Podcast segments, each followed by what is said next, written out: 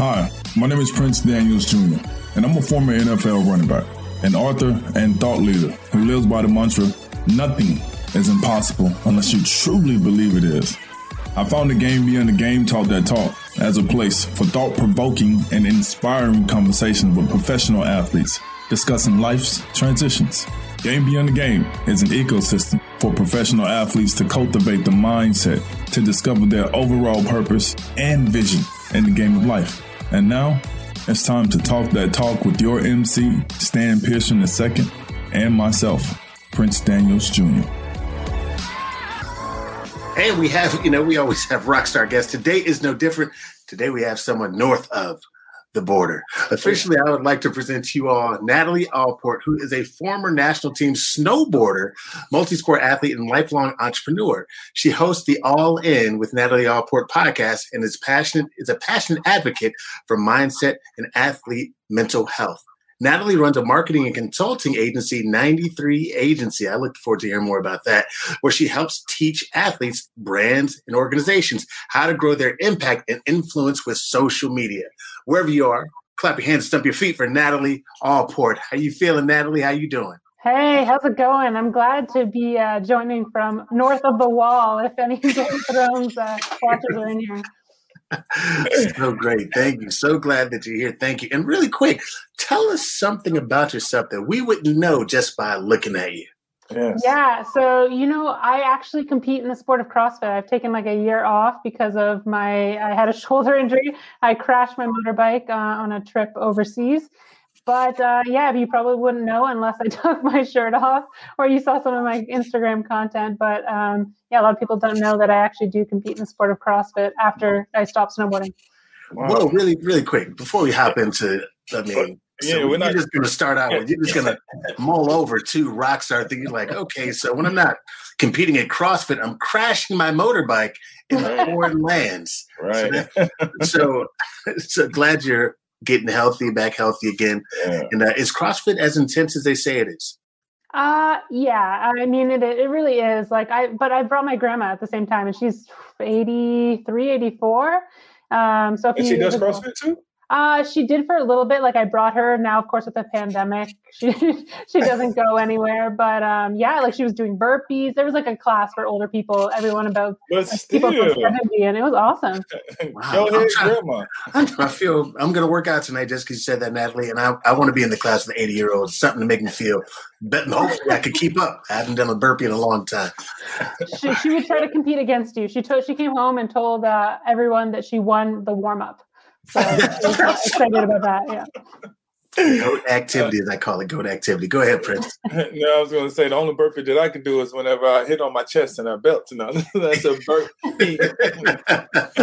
Excuse me for my burpee. Yeah, so yeah. Fantastic. Great to have you here, Natalie. Thank you for being here with us in Game Beyond the Game. You know, let's hop right into it. Yeah. I know, I know Prince is going to ask you, like, yo, who are you? Yeah, that's it. I, I just want to jump right in.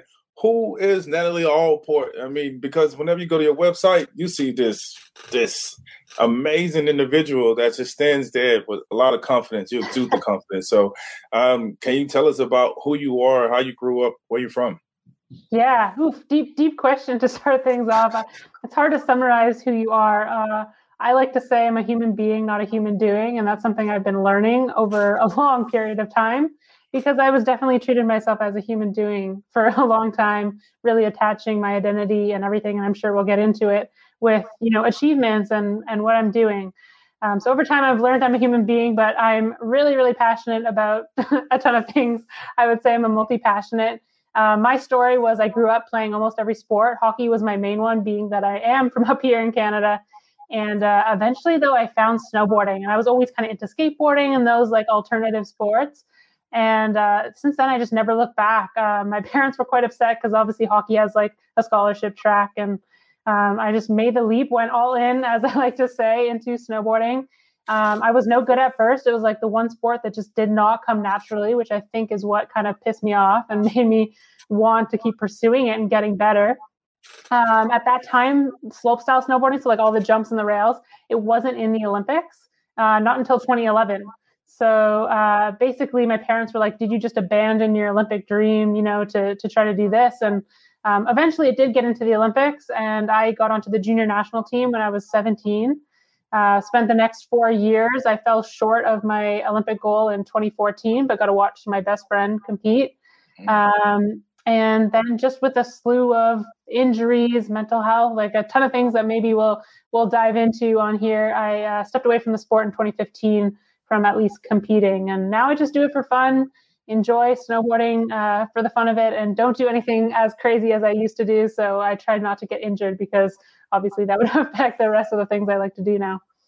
So as you reflect on some of the things that you that you've done, um, in 2014 when you're trying for the Olympic trials, what was it that you could have improved on?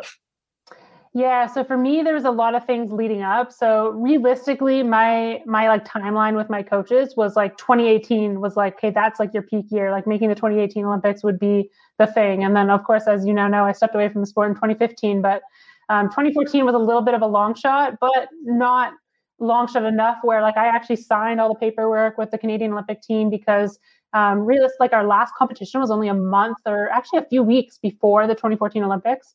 So anyone who was possibly able to go or like could have qualified or was in the realm had to sign off everything and you know be prepared to get a visa to go over to Russia. And so I was that close. Like I signed the paperwork and and everything, but I had a slew of injuries leading up to that season. So basically, it ended up that with those last like one or two World Cups, I would have had a win. And now, when you put into the perspective of having to win those World Cups, it's everyone else who's going to be at the Olympics competing here. So I would have to win against the person who did end up winning the Olympics to even qualify and earn my spot. So um, at that time, I was like, you know what? Who cares? I'm going to try and do it.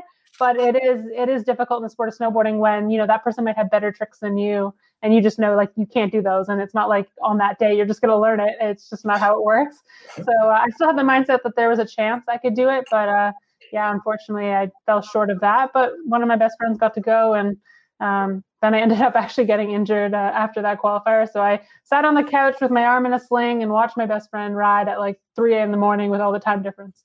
Wow. You know you know stan it's it's funny how you know when when you have a moment where it, it's you can be proud for someone else that's made it because that's usually like like one of the hardest characteristics, you know, as human beings, like being proud for someone that is actually doing good and you want to be there. You know, it's just like ah, yeah, man, broken arm because you know sometimes we'll soak in our own misery, but like I, that's that's the true sign of a leader. So kudos to you on that. For sure, because it, it takes a, a, mature mind, a mature heart, to you know to be in a place to celebrate someone else that maybe you see, can see yourself in, and maybe that's you know part of it. I, I do want to ask you from a, a mindset standpoint because uh, of what you mentioned. Like I, I guess I'll ask it in reverse. I want you to begin now thinking like, all right, what are some things that you had done to help build a strong mindset? Now, the part where we're talking about, hey, in order to get, let's say, to the ultimate goal of the Olympics, you would have had to have beat the people who were would have actually have won the Olympics and been, you know, so to go and still compete at the highest level to the best of your ability, going and knowing that, let's say, it wouldn't turn out the way that you, you know, felt like it could, especially because it's different than, let's say, in one sport, oh, you score basket, I can score basket. Mm. It's literally like these are skill sets or tricks, as you call them, as, as they're called. So, what allowed you to have, again, the mindset to still go in there, compete, knowing that, let's say, the odds were stacked against you? Yeah, I mean, the one thing is, is there's no other choice, right? Like, you can just go into there with like, oh, I'm just going to lose, but then why, why even do it? So going into there with the perspective like, hey, I just have to do my best, control what I can control, what's in my realm of my skill set. If I land my run, who knows what could happen? The wind could come up on their run, they can fall. Like that happens a lot. There's a lot of times where, especially the competitions that I was doing, with the weather differences that can happen and just judging and all these things, it actually ended up that a lot of people who just land a consistent, safe run, not the best tricks, not the best run, come out on top. And that's that was the interesting thing that I learned about kind of the game of competing was that sometimes it isn't just the the best person or the one with the best tricks that wins. It's like that one person who's consistent, especially when you only have two runs and you got to land uh, one or both of those. And um, you just never know what can happen with the rest of the competitors and what their mindset is. And if they're not having a good day, like who knows? It could be 10 of them don't have a good day and all of a sudden you win. And so that's just how it works sometimes. Nice. You know, it, it reminds me of that Bruce Lee saying when he says that I'm I'm not afraid of the guy that knows ten thousand kicks, but I'm afraid of the guy that knows one kick that kick that does it ten thousand times. Mm. You know, so it's those simple things. Just you know, I never thought about that about the landing. I, am always looking at the flips and like, whoa, like he should get a you know a, a perfect score, right? People should get points whether they landed or not. That's all exactly. I'm. Probably why I'm not a judge. I fell a lot, so I wish I got more points. In another life, I will be the judge for you. Appreciate it. Anytime. Yo, so so how do you uh, again? So you found yourself. At, into snowboarding. How did that happen? Because you mentioned playing in all sports, and then you know some other things you found some interesting some interest in. So there's some transitions along the way. How did this end up again being you know more specifically the sport you're like this is my jam, as they say? Yeah, um, great question. So when I was a kid, we grew up in Vancouver uh, until I was about five or six. So that's like the west coast of Canada. So all the the big mountains are there. Um, so I skied. I wasn't into snowboarding, and I skied not super regularly. Like we just rented skis and went a couple times, but I loved it. Um, then my family moved to New Jersey for two years, and that was kind of like a hiatus on all sports. I think I played soccer, maybe tennis. Then when we came up to Canada, like hockey was the main priority. Um, and then hockey had took all my time. So my family would still try to get out a ski day, maybe a couple ski days a season but it was hard with like competitive hockey is every day as most people can imagine with any of those team sports. Like once you start playing competitive it just takes over your life. Um, and so all, all of a sudden all the like uh, the guys at my school they played or they snowboarded. And i was always into like what are they doing? I want to do the same thing. Like when they all played uh, boys baseball i got onto the team and was the only girl. So like i was like whatever they're doing i want to do. And so i was like i want to snowboard. I want to be cool and so one day I traded my ski rentals in for a snowboard. And I thought I would be great, but I was completely horrible. I probably got a concussion. I just tumbled, tumbled right down down the hill. Um, so that was not a great first experience, but I was determined to learn. And uh, then I don't know if anyone has seen the movie Most Valuable Primate, like that monkey and he's snowboarding. And uh, anyways, it was a movie that I watched as a kid. And um, we had this exercise. I think we were in grade seven or eight and uh, we were sitting there, and basically, you have to describe to the person beside you like what you want to do, and they have to write a letter about like this is what Natalie wants to do with her life. She has these goals and whatever. And I, as someone, I would just daydream in class like nonstop. And I was daydreaming of this movie, and I was picturing the kid in the movie snowboarding down through the trees. And in my head, I was like, I just want to do that. Like, I want that to be my life. So in that moment, I told the kid, I was like, I want to be a pro snowboarder. And he's like, What? Like, uh, I haven't you been snowboarding twice? I was like, Yeah, but that's what I want to do. And from that moment onwards, that's what I decided to do. And um, I was definitely someone who like had way more confidence than I should have had. Uh, my parents really instilled with me the freedom to fail, and so I just put myself out there and learned that way.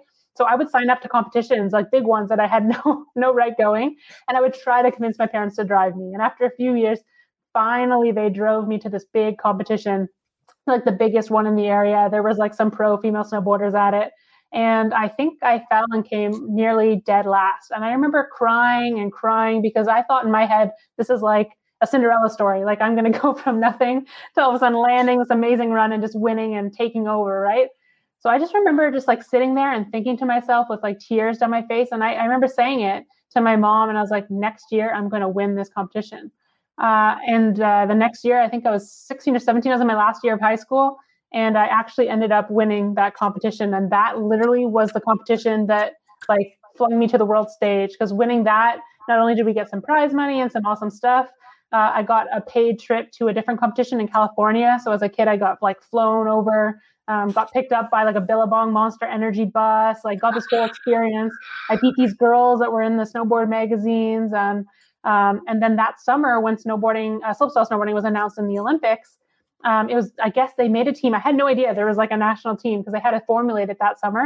And all of a sudden, a friend sent me an email and said, Hey, did you see you got on the junior national team? I was like, What? and uh, like literally that changed my life. But it was literally because of that competition um, and and having done that. I think that's what that that result was what led me to that. So just crazy how it all turned out that way.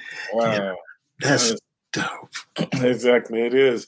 So we have a question from the audience, and they wanted to know, you know, like who was your inspiration to snowboard, snowboarding, and where you know were there women in the snowboarders um, in space or mentors for you?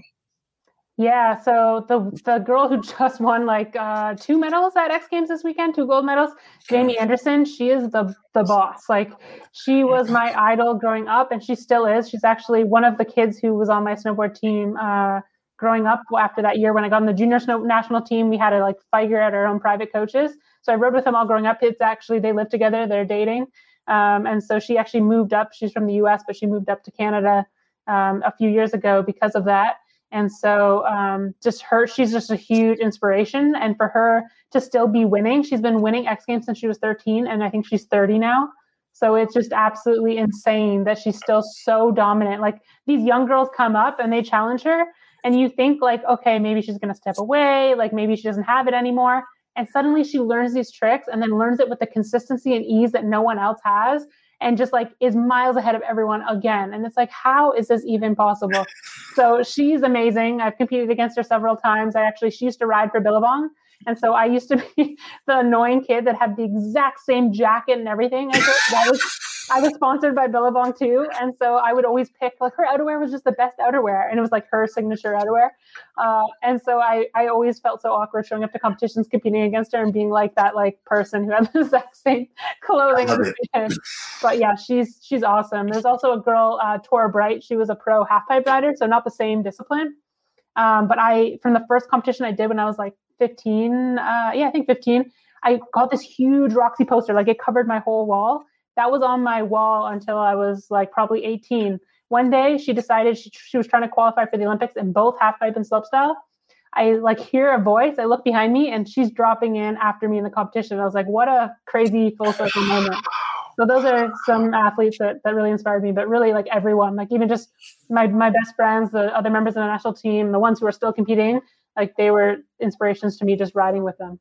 Wow. Yeah, you find inspiration from your peers. You know, it's usually you find inspiration from the people that did it before you, but that's completely awesome. Love it. You know, so, so you've had a number of transitions. What do you think was one of the most difficult parts for your transition as you decided to kind of step away, you know, from competing professionally? Yeah, I mean, identity loss is a huge one. I'm sure a lot of athletes, former athletes, they they bring this one up, but that was massive for me because that was what I just became known as. Like since I was three years old, I said I wanted to go to the Olympics, and I said I wanted to be a pro athlete. And whenever kids at school would make fun of me for being so into sports, I was like, yeah, but I'm going to be a pro. So like you know whatever you say i don't care. And you know that was like my whole thing right? I wanted to prove these people wrong for some some reason. Uh, that was like some of my motivation. And then that was just what i got introduced by. And i was always shy about it but you know like that's what my parents and my friends like if we were at a party or my parents were you know hyping me up to their friends or whatever it was like oh yeah this is my daughter. She snowboards like she travels with the national team and you know does this and this. And that's just like that was everything right? And that's how i'm being introduced to the world. And so for me it was like if i step away have i like have i accomplished everything that i wanted to? Of course you know i didn't make the olympics i didn't do these things so i had to become okay with that. But it was also like who am i now? Will people even want to hang out with me? Is everyone you know i started going to crossfit and that's what everyone knew me as. Like i was kind of maybe like the, the cool kid there because everyone was like oh you're doing something different. You're traveling. You're leaving the snowboard. Like that's so cool that's all people would talk to me about. So I didn't know if anyone would value me having me around or being a friend or want to date me or anything if I didn't have this like title to my name of what I was doing. And so that was a really, really hard thing for me to to deal with. And that's why now I'm like, I'm a human being, not a human doing. I don't try not to identify with exactly what I'm doing because um, especially being so multi-passionate, I, I'll dive into different realms all the time. And so just focusing on more being than uh, associating with the doing. Yeah, I was definitely going to hop into that. So I'm, glad, I'm glad you, uh, amazing transition on your part. Are you reading my notes? Just kidding. so, talk to us a little bit about that, the, the human being part.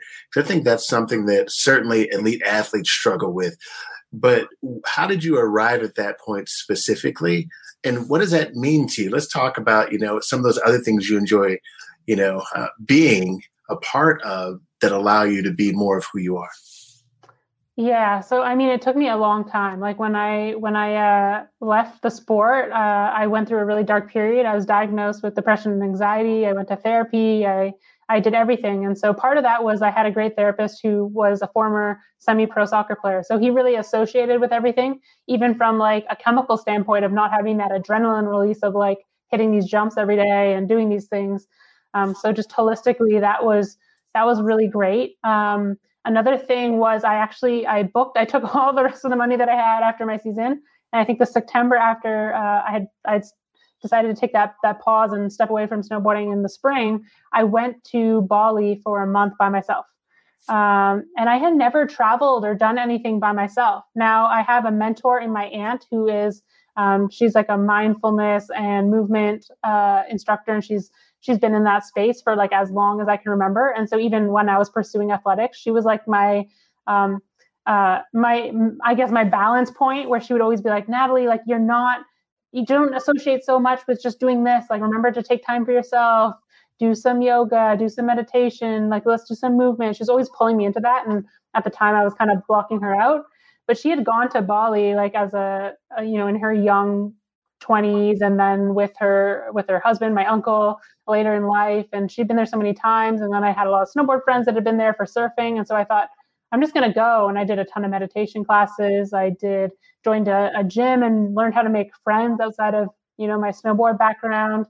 Uh, i just figured out who i was like my first time traveling alone without a team right? So i didn't have that pressure of like okay i have to do what the team is doing. It was like what does natalie want to do? What does she feel compelled to do? Is it just read on the beach today is it go snorkeling and then go to the cafe and all of a sudden this lady's reading a book beside me? So we strike up a conversation. I'm like, maybe I should go read. And then that changes the trajectory of my week. Like there's just so many things. And so I just let myself flow and be. And that was something that was really, really eye opening for me of just learning that. And it's it's still something I learned to this day because part of what I did was I transitioned into CrossFit in a way. And I think for a while that did let me associate with still being like a full-time athlete and still competing. So a lot of my snowboard friends who didn't understand why I stepped away, they just saw me like excelling and traveling the world again with CrossFit. So they just thought, oh, she's doing well at this other sport. So that's why. Um, and so with the pandemic and with hurting my shoulder uh, in 2019, it's been a, a like a, a second eye opening over the past two years of realizing, you know, I'm more than an athlete and there's other things I like to do. And I don't always have to, you know, pursue this for just, you know, a certain reason um, I'm just digging into that why and what the reasoning is. And now for me, it's like if I do want to step back in that arena or competing in something, it's more just to learn something about myself than having to like be the world champion, prove to other people something. It's it's just all for me now. Wow. At, at what age did you go to Bali? Um, so I stepped away from snowboarding. I'm 27 now. I stepped away when I was 21. So it was just before my 20s. Uh, was it 21? I was like 21 or 22, something like that. Wow, that was on your mind. Like, I need to go and find peace, you know, in in another country. Like, I need to go to Bali and and go and do some meditation and get my eat, pray, love on. Like that was that was going on in your mind. yeah, I mean, it really, it it changed the trajectory of my life. Like it was such a like mind blowing month. Um, I mean, again, like part of that was my aunt. I like the minute I mentioned, I think I booked it a month out and yeah. uh, she sent me every book she had on everything and i really i kind of went with no plans other than she sent me some books with with words in indonesian in it uh, which i hardly actually got to use because everyone there speaks english but ironic right? which was crazy yeah it was crazy but yeah that's that's exactly it like you know i had been into meditation some of these things for sport but I mm. realized like, hey, maybe it's time to listen to what my aunt's been saying and like just mm. figure out me outside of sport. And so that was a great time to do that two things. So you said you took your own money and did that. You said money from you winning and then decided to do that. I just, you know, drawing attention to the importance of kind of pouring into yourself. Did that add, let's say, an amount of, you know, let's say pride and ownership, you know, to that trip saying, hey, I'm going to take what I've worked for and I'm going to put this into me? Yeah, I mean, it did, right? Because I was like, okay, this is everything I have. And like, I know that, and that's something that my parents have instilled. Like, they always made me pay for anything. I joke that my dad still has an Excel spreadsheet of like the bubble gum that he bought me when I was 12, and I still owe him. so, like, I've always had to kind of own those things, but it helped me own my failures and own the the decisions that I made, right? And so I knew that's like something on the line. And so usually you come out of a snowboard season, especially unless you're like the top athlete and getting paid like six figures by Red Bull uh, or more, uh, you're like pretty broke at the end of the season, especially trying to qualify for the Olympics. And so I was lucky that I still had a little bit of money left over. Um, and I had already kind of started my business, so things were rolling that on that front. And um, I just decided, yeah, like it's worth the money, like whatever it costs for the flight and everything. Like obviously, you know, me being in the right headspace is the most important thing, and um, and I'm glad that investment has paid off dividends because I was not in a good place before I left. And that was definitely a concern. Like, even with my parents, they're like, what if you go and you have these panic attacks or something happens? And uh, I convinced my therapist to talk to them. So they got convinced and uh, they let me go. But they also, they were like, it's your money, right? So, you know, if you want to spend it and do this and go for a month instead of like, you know, trying to further build up your business this month or whatever, like that's your own decision. Um, and so it was a good decision, I think. Was there anything that you feared whenever you were planning your trip, getting closer to the trip, and then actually on the plane and just like we're about to land? Was it what what, what fear was going on in your brain, in your body, in your mind? Yeah, so you know what's crazy? It was like the minute I landed, everything went away. And not to say that when I came back, like some of those things for sure I had to deal with again because I'm thrown right back into the same environment.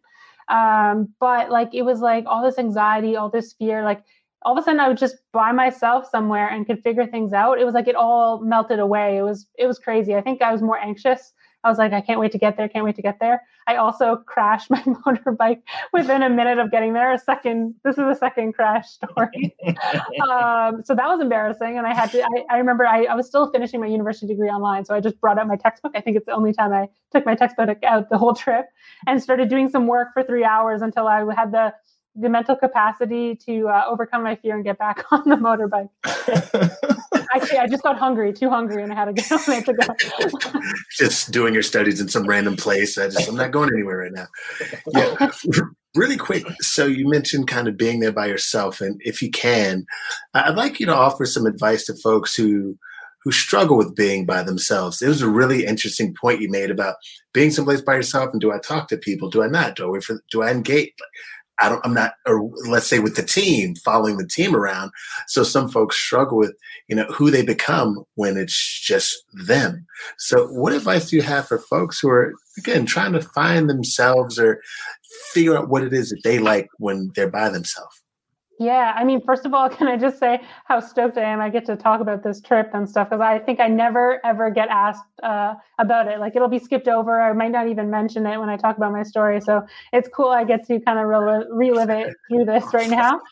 Um, but yeah, like I throughout that trip, like I was reading so many things. Uh, I'm trying to remember the books that I brought with me. I know I read The Power of Now when I was there, uh, which is actually so serendipitous. It was actually uh, it was a CrossFit gym owner. They said I could stay at their place if I, because they saw I was doing every activity um, by myself. But they had a coach who they had like hired to come for six months, who was like a hermit. She just didn't do anything unless her boyfriend flew over from Australia. So they said take her with you on these adventures so that she like loves this place and stays, and uh, you can stay up here. And uh, she happened to have that book and passed it to me, which is so crazy because I'd like been wanting to read it. So she lent it to me for for a week while I was there. But I was also just reading like Rumi quotes and all these things, and just like about the capacity to be alone um, was something that really stuck out to me. Is like the capacity to be alone is the capacity to love and like all these different things. And for me, I was like, wow, like being okay with myself is the most important thing because how can I be a good friend? Because I was during that year when I stopped, like I was starting to get conflicts with my friends, starting to like push people away, and I was trying to figure out why that was. And so realizing, hey, like I have to be okay with me. I have to be okay with spending time with me before I can put these other people's needs or focus on, you know, showing up to be a good friend, a good business owner, a good boss, a good, um, you know, whatever I wanted to be. And so that was that was important to me. But I do know like it's it's hard to be alone for a lot of people. I think I've been someone who just naturally uh, I, I've called myself like a extroverted introvert because I'm definitely an introvert introvert at heart. Like I get all my energy from being alone. But then if I get like really enthralled into a conversation, I would totally present as an extrovert. And so, you know, but that's something I definitely discovered even on that trip, right? Like I just hadn't had the time to think about who I was outside of being an athlete. And so that enabled that and made me realize that I actually love to travel and be alone and be okay. And since then, like I'll just show up in random cities and explore by myself. I'll bring my camera and be that person just taking pictures down random alleyways. Like I can always find fun wherever I am by myself. And a lot of that started there and just realizing it. But I kind of had to dive into the deep end with that big trip to to figure it out. Nice. Do you think every athlete and high achiever um, should should take a some type of sabbatical or hiatus um, after their sport, after the after what they've identified themselves with? I would say, yeah, I like I wouldn't say that they have to because I know some people are in different situations, right? Like I was lucky I had some money left over and I was able to scrounge it around. Obviously, some pro athletes would have a ton of more money uh, left over to do something, and then right. there's other athletes who might not, like they might just have to jump straight into working or whatever it is. Um, but I think if you have the opportunity, that it is beneficial. Like just throwing yourself into something where you are forced to be alone uh, and just figure things out as you go and not have that strict regiment of being an athlete, being in your sport, being surrounded by teammates, coaches, whatever. Uh, that that I found extremely beneficial, and I, I, don't know where I'd be at if I hadn't done that. So I, I would definitely recommend it if you can make it happen and you're interested in all in doing it.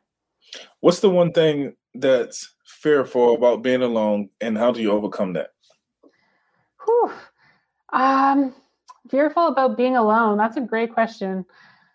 I th- I think that some people they've just never thought like sat with their thoughts and they've never realized who they are. And so being hit with that in the face of like this is who I am. These are my flaws, right? Like when you sit there with your with your thoughts, like I realized and I journaled on all the things that I was like, wow, um, these are things that I judge other people for, but I should have been judging myself for. Not judging myself, but like looking inside and trying to work on this and just realizing maybe my mindset isn't as strong as I think. Maybe this, because I've just been doing and putting out outwardly that I hadn't had that time to go inward and just, you know, be hit with that. And um, I think there's like, uh, I, I might butcher this, but do, do, people sometimes call it like the, uh, the dark night of the soul or something like that when they're when they're going through that like you get you get hit with these like dark things that you realize like about yourself and um, but you need to learn those things to like work on being better and developing this growth mindset but it is hard. It's not easy right? Like you want to look at yourself as like okay i'm i'm good. Like let me just focus on this. And you realize like no maybe i'm not good. I, I have to work on some of these things. Awesome. Great answer. Yes maybe i'm not good. I think that like those honest man the questions are one i mean they're, they're the, the most powerful right? Getting to the why ask the questions but the honest answers that you have to be willing to give yourself are what can again propel you to again living a happier more beautiful life that you that you speak of. You know you mentioned and uh, we'll go back briefly to the the bali trip. And before that you know the dark times that maybe you visited or experienced you know just kind of getting out of your own head and getting to this better place. What advice would you give to the you that was preparing for the Bali trip or when you felt like I really need if I don't do this, no telling what advice would you give to that Natalie? Yeah, I mean, I'm just I'm happy with how things turned out, you know? Like obviously there was different things going on with my friends and um, you know, just projecting outwardly how I was feeling inwardly and and all these things that I wish maybe I hadn't so that I could have maintained some of those stronger friendships and and all these things but realistically it's like i i kind of just how the path went It was like i had to go that far down to be able to to get to the point where i'm at now. Um, but I, I do wish that i had just maybe maybe just shared more too. Uh, i think right now like when i was going through it i didn't really share much with anybody. Like obviously i talked with my parents about like going to go see therapy. Therapy was extremely expensive and i was able to you know get some help with that. And uh, I shared a little bit with like maybe one or two friends, but I was showing up to the CrossFit gym probably four hours a day where no one had any idea what was going on. And, you know, I get in my car and then all of a sudden it's like floodgates of tears and all these things that I just put aside because I was like, oh, I'm going to train, I'm going to throw myself into this sport. Obviously, I don't want people to see like this. And I, I almost felt guilty too, being like, uh, you know, I lived this life as a snowboarder. They all thought that was so cool. I stepped away. Obviously, that was big for me, but for them, they were like, well, you know, you did this. And uh, I just felt guilty always. And that was something, especially during my career when I started dealing with some mental health issues. As an athlete, I think you feel guilty because you're living this life that everyone seems to act like they would be envious of, but they don't realize that um, just having all these things or doing these things necessarily makes you immune to mental health issues or not being okay. So I wish I just gave myself a little bit of grace and, um, you know, definitely on that trip, that's when I realized like, hey, you know what, this is what I've been going through. Um, let me give my forgive my past self and all these things. But I wish I had kind of given myself that grace earlier and forgiven myself earlier because I think I was so hard on myself every day in the summer. It was like finally a good day, and I have a bad day, and it's like why? and uh, you know, it just you have to realize and go through it. Like even still, I have you know good days and bad days, but now it's like okay, I'm feeling anxious right now. That's fine. Like let me do the things that I can help to make myself feel better, but at the same time, just accept it and like let it flow. I'm not going to like try to fight it. I find when you fight it, sometimes it just lasts way longer. Mm, great answer that's super real. Thank you for missing that part. When you fight it, it, it lasts longer. I, think yeah. almost like you know any argument or any disagreement, mm-hmm. any it's like when you give it peace, peace becomes you know so to speak. It's, so it's so crazy, right? Because you want to like as an athlete too, like that's your mindset is like okay, opponent, bad thoughts. Let me like confront, uh, and that's just not how it works. That's awesome. What do you find your inspiration? Whew. Uh, where do I find my inspiration? You're hitting me with like deep questions. really, really deep questions. Um, you know what? Like, I, a lot of my inspiration comes, and I kind of relate this back into like creativity in a, in a sense, because when I'm feeling creative, that's when I start feeling inspired, and that really comes to being able to be alone with myself. Like when I want to feel, start to feel inspired or creative, I kind of like lock myself down, give myself some free time. Like I just feel free with my my time, my energy, and just let things flow and see what happens. And I'm inspired by other people. I'm inspired just by like looking outside and just appreciating little things that turn into like, oh, this thought came up and like how can I spend more time appreciating that? Let me figure this out. And um, so really I try to take inspiration from everything, but I think having that time to reflect on those things is what then makes me more inspired and kind of snowballs that whole creativity circle. Mm. No pun intended on the whole snowball thing. I see what you did there. Bring it full circle, didn't you, Natalie? Full circle. yeah, that's awesome. So, how can people learn more about you and what you do? How can they learn more about your agency? And really quick, what inspired you to start your agency? Yeah, yeah, I'll touch on that real quick. So, um, part of my journey was that, like, like I kind of said, with my parents and my dad, I owe him probably bubblegum money since I was twelve, uh, maybe more than that. But um, was that you know they really they they they gave me everything like the support that they could. They supported all my journeys, but they couldn't afford to like fly me around the world for snowboarding. And some of my peers definitely had the the grace of that, like they had their parents' air miles or whatever it was. But I had to pay for everything since I was you know a teenager. And uh, they said if you really want this like we're going to support you any way we can but it's ultimately you got to like get the job make the money to pay for this and whatever and so for me it was like okay how can i find sponsorships to help out and snowboarding is a sponsorship driven sport everyone needs like i had billabong for outerwear ride for snowboards like everyone kind of has those the goggles the, the pants or whatever but realistically, for budget from those companies, you're fighting against those other athletes. And if there's a bad snow year where they're not snow, selling that many snowboards, budgets get cut and athletes get let go. And so I realized, like, okay, you know, if only the top, top athletes are getting paid this huge amount, how can I create these unique opportunities for me? And that's when social media first started coming up on the scene.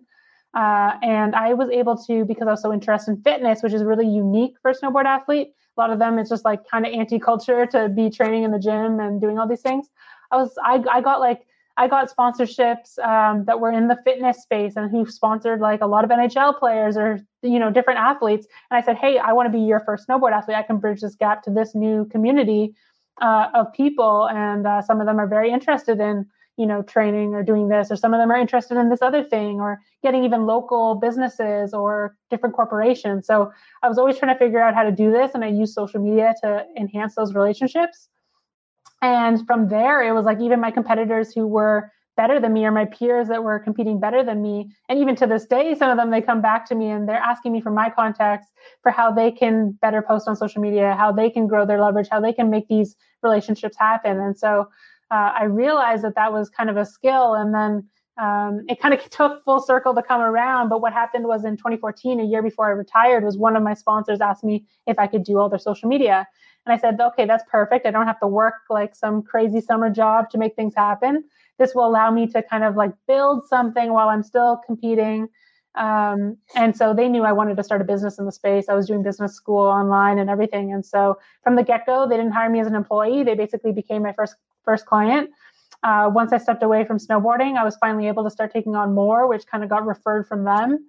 And then over time, I was getting like random emails from Olympians and different people that I had never talked to, just asking me like, "Hey, like I heard you're really good at sponsorships and this," and I was like, "Oh, no way!" Like it was so cool. And so now I've gone full circle where that's my main focus is helping athletes learn how to leverage social media so they can build these opportunities. Because I know for me, like if I didn't have the money and I didn't figure that out, I would have had to retire much sooner.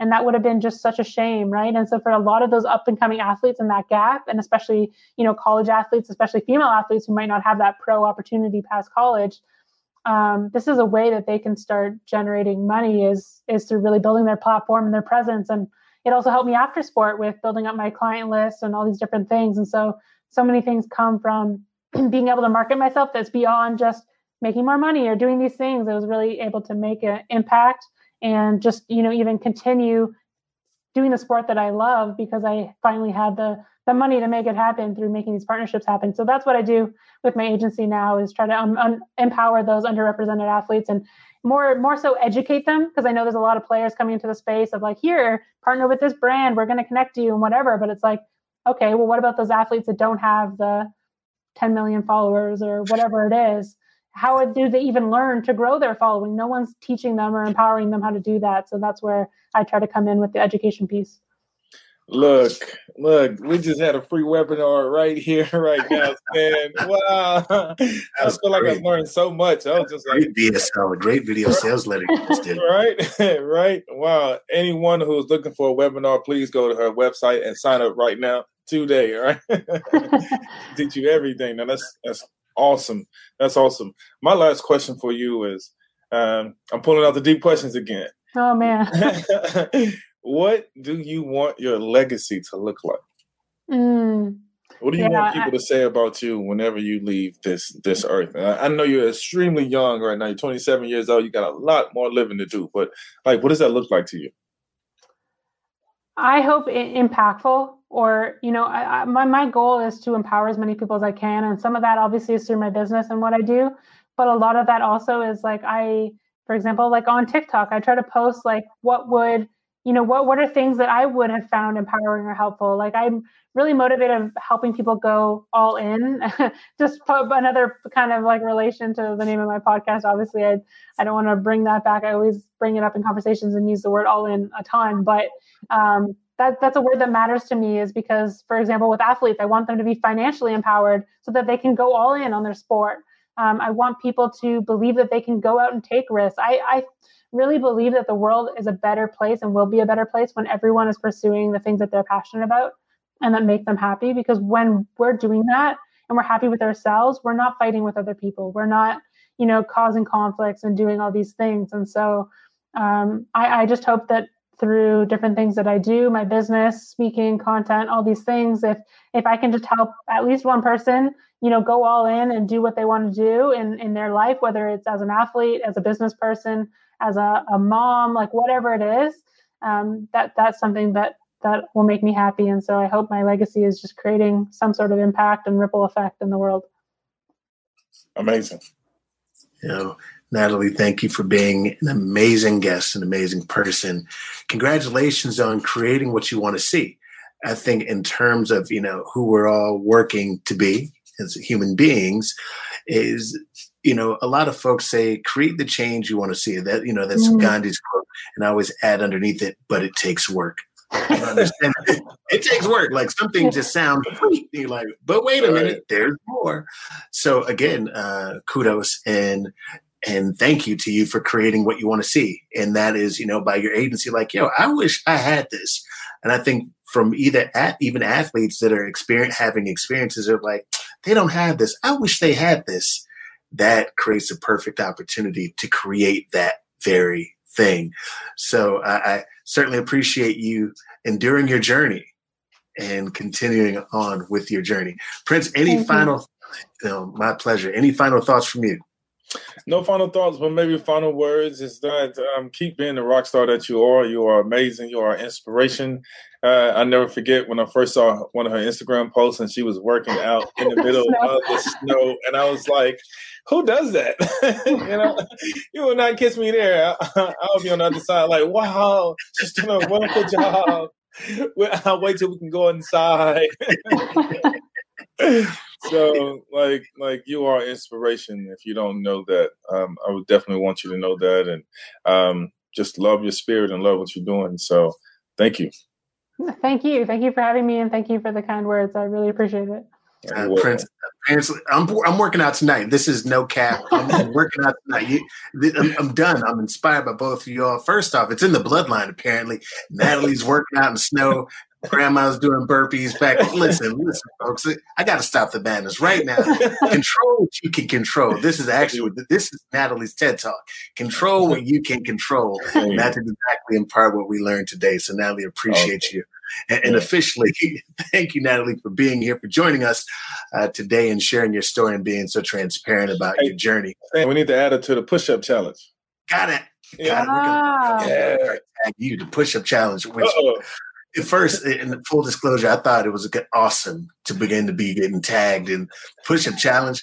Till people start tagging you, hey, today we're doing 25, today we're doing 50. And then you're supposed to record yourself doing it, and clearly nobody's editing these things. But that's it. Prince, you said it. Look for the tag. Look for the tag. You'll know right, what we're talking right. about when it happens now. You know what we're talking about when it happens. Oh no. I'm I'm prepared. Um, it's going to be like do 30 push-ups in the middle of the snow. oh, you're already oh, okay. to it. Don't don't elevate it. I mean, we have a standard, but she's coming in like, okay, we'll do push-ups in the snow. I'll be like, all right. I have uh, a video of that. I do. I, I didn't post it on uh, Instagram, but it's on my. Oh, I posted it on TikTok. And really? Yeah, from the same time when I filmed those other exercises in the snow, I did one with push-ups, but my hands were red. Oh yeah, my god! my yeah, that's the worst. Hands and to... in the snow, it's the worst. Like when you're just walking around, your body's not touching the snow, okay, but like that hand on snow, nothing. Yeah, this push-up thing, I'm trying to do bare minimum. So if you ever see mine, and it's on you know, your bed. listen, you know, like you know, they uh, it cuts it up 15 seconds at a time right? You see that some oh, people yeah, post. Yeah. If you ever just see 15 seconds worth of my push-ups, maybe that's all the push-ups that happen. I'm not going to confirm nor deny that I did 15 push-ups in 15 seconds. You don't have to know the truth, but it, look forward to the tag though. oh no, oh no. no, great to have you. And uh, for those of you all watching, make sure that you like this. Remember to like this, comment, subscribe to the Prince Andrews Jr. YouTube page, and make sure you join us here every week, Tuesday, in the Game Beyond the Game Facebook page every Tuesday, 2 p.m. Pacific Standard Time, 5 p.m. Eastern Standard Time. Until next time, have a great one, y'all. Peace. Peace. If you enjoyed this episode, be sure to subscribe so you're notified when a new show is posted. And please rate and review on Apple Podcasts. To learn more about our events, courses, and other programming, check out GameBeyondTheGame.com. Thanks so much for listening. Peace.